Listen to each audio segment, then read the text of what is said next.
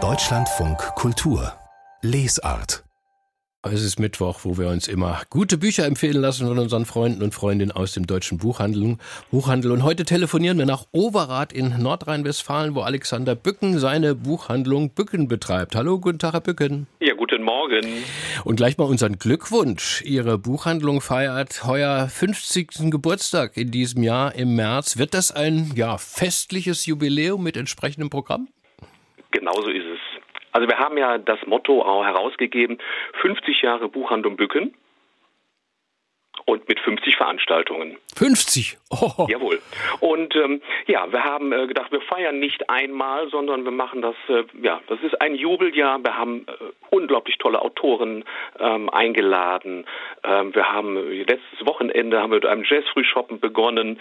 Ähm, und so geht das in der ganzen, ja, jeden Monat mhm. kommen zwei, drei Veranstaltungen. Ich habe ich, ich hab gesehen, im März gibt es richtig so, eine, so, eine, so, einen großen, großen Abend im Theater, glaube ich, oder? Ne? Oder, oder habe ich mich verguckt? Das war im Februar. Genau. Im, Februar, Februar, Haben wir einen, mhm. genau, Im Februar haben wir einen Kabarettisten, den Jürgen Becker, den man im Rheinland auf alle Fälle kennt. Ja. Und ähm, ähm, der Klaus-Peter Wolf mit den Ostfriesen-Krimis kommt, ähm, der Christian Schnalke, ähm, Volker Kutscher mit seinen Babylon-Berlin-Krimis. Ähm, also da sind tolle Sachen dabei. Also auf nach Overath in diesem Jahr. Jetzt kommen wir zu Ihren Tipps, Herr Bücken. Ja. Wir beginnen mit Walter Tevis, einem ja. amerikanischen 1984 verstorbenen Autor in seinem Roman Der Mann, der vom Himmel fiel. Ich ich musste sofort an den gleichnamigen Film mit David Bowie aus den Richtig. 80er Jahren denken. Ja, ja und, und siehe da, Walter Tevis hat hier tatsächlich die Romanvorlage dazu geliefert, schon 1963. Das wusste ich echt nicht, Herr Bücken, meine Güte. Und Sie haben das Buch jetzt wiederentdeckt? Äh, der Walter Tevis, der ist ja Drehbuchautor und im Endeffekt bin ich drauf gestoßen, er hat dieses äh, auch die Romanvorlage für das Damen-Gambit geschrieben. Und mhm. das habe ich, äh, weiß ich nicht, vor letztes berühmt, Jahr oder vorletztes berühmte Jahr. Schachfilm, ne? Ja, ja, mhm. Genau. Auch tolle Verfilmung in äh, Netflix-Verfilmung.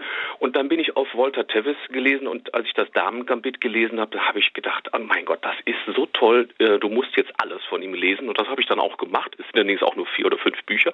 Ähm, ja, und dann bin ich dann auch darüber gestoßen, der Mann, der vom Himmel fiel, ähm, bei Diogenes erschienen, jetzt auch im Taschenbuch.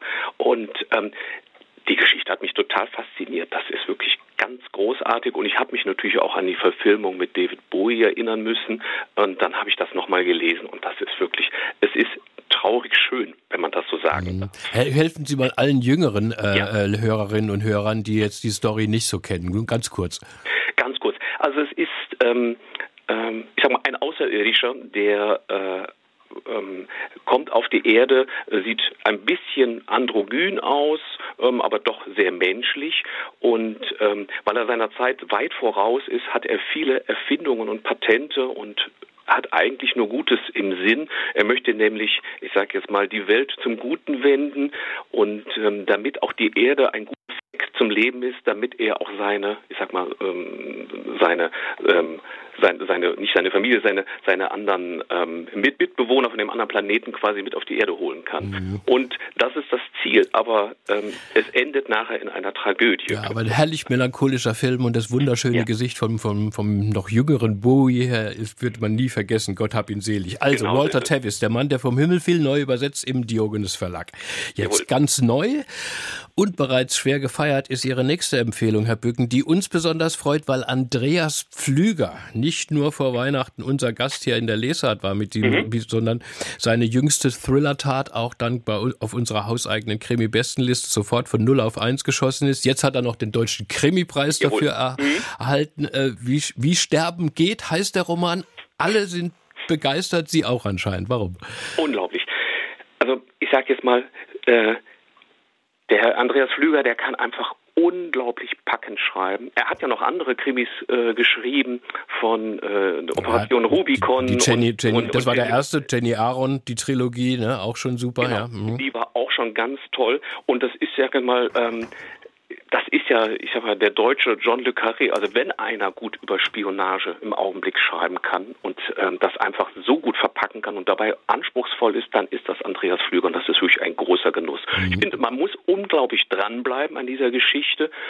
Es geht ja um ähm, eine, ähm, um eine ähm, um Nina Geschichte, Winter, Geschichte im Kalten Krieg, ne? Im Kalten Krieg, mhm. genau. Die arbeitet beim ähm, Bundesnachrichtendienst und wertet dort Spionageinformationen aus.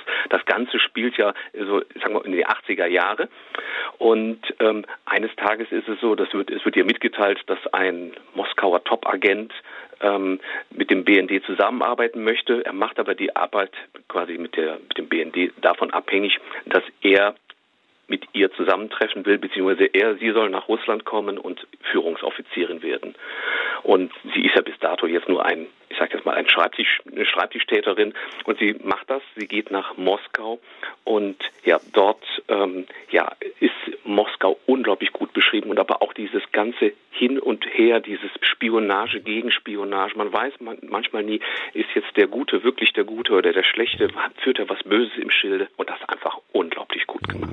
Genau, und am Anfang fliegt gleich die Kliniker Brücke in, in, in, die in, die Luft. Ein Killer von einem Buch ist Andreas Flügers, wie es sterben geht, im Surkamp Verlag veröffentlicht. Ja, so, vom Big Thriller aus Deutschland nun noch zu einem Schwedenkrimi des Autorenduos Michael Hort und Hans Rosenfeld. Die Schuld, die man trägt, ein neuer Fall in der auch schon bei uns berühmten Sebastian Bergmann-Reihe, so heißt der Kommissar. Ähm, ich kenne es ehrlich gesagt noch nicht. Es ist schon der achte Band. Sie sind ein Fan, Herr Bücken? Ich bin ein großer Fan. Ich habe alle acht Bände gelesen und ich äh, fiebere immer jedem weiteren Band hinterher. Ich denke mal, das kommt jetzt so langsam auch dem Ende entgegen. Ähm, nur ganz kurz zum Erzählen. Der Sebastian Bergmann ist ähm, Kriminalpsychologe und eigentlich vom Typ her ein Ekelpaket. Also der eigentlich gar nicht mit Menschen zusammenarbeiten kann, aber nichtsdestotrotz ist er ein schlauer Kopf und hilft der Polizei immer bei schwierigen Fällen oder wenn man halt überhaupt nicht da weiterkommt, indem man ein Täterprofil oder sonstiges halt erstellt. Und ähm, wie bei allen Schweden-Krimis, wie wir so oft, wird ja so eine ganze Welt ähm, dargestellt. Also ich sage jetzt mal, das ist jetzt nicht nur der Sebastian Bergmann, sondern es gibt ja ein Polizeiteam und jeder hat so seine Geschichte in diesem Polizeiteam. Das wird über die acht Bände ähm, unglaublich gut erleuchtet. Aber nichtsdestotrotz kann man auch den Band 8, den kann man auch separat lesen. Man muss jetzt nicht die ersten Bände lesen. Ähm, aber äh, wenn man noch, wenn man großen Spaß hat an Krimis, dann sollte man den ersten Band unbedingt lesen, um einfach noch schöner in die Geschichte einsteigen zu können. Und dort geht halt im Augenblick halt äh, so, der Herr Bergmann, der ist nicht mehr im Polizeidienst tätig. Es passiert ein Mord und an dem Tatort ist eine Nachricht hinterlassen, ähm, löse den Fall Sebastian Bergmann. Und so ist natürlich wieder klar, dass die Polizeimannschaft wieder ja, zusammengetrommelt wird. Und im Wunderlich Verlag gibt es diesen neuen Hort-Rosenfeld-Krimi auf Deutsch, Die Schuld, die man trägt. Da sind die drei allesamt spannenden Empfehlungen von Alexander Bücken aus Overath aus seiner Buchhandlung Bücken. Schönen Dank Ihnen, alles Gute und natürlich besonders auch zum Jubiläumsjahr. Ich hoffe, Sie haben da noch mal Zeit für uns. Ich werde mir das einrichten, das werden wir bestimmt schaffen. tschüss, tschüss, Herr Bücken. Vielen Dank. Ciao. Tschüss.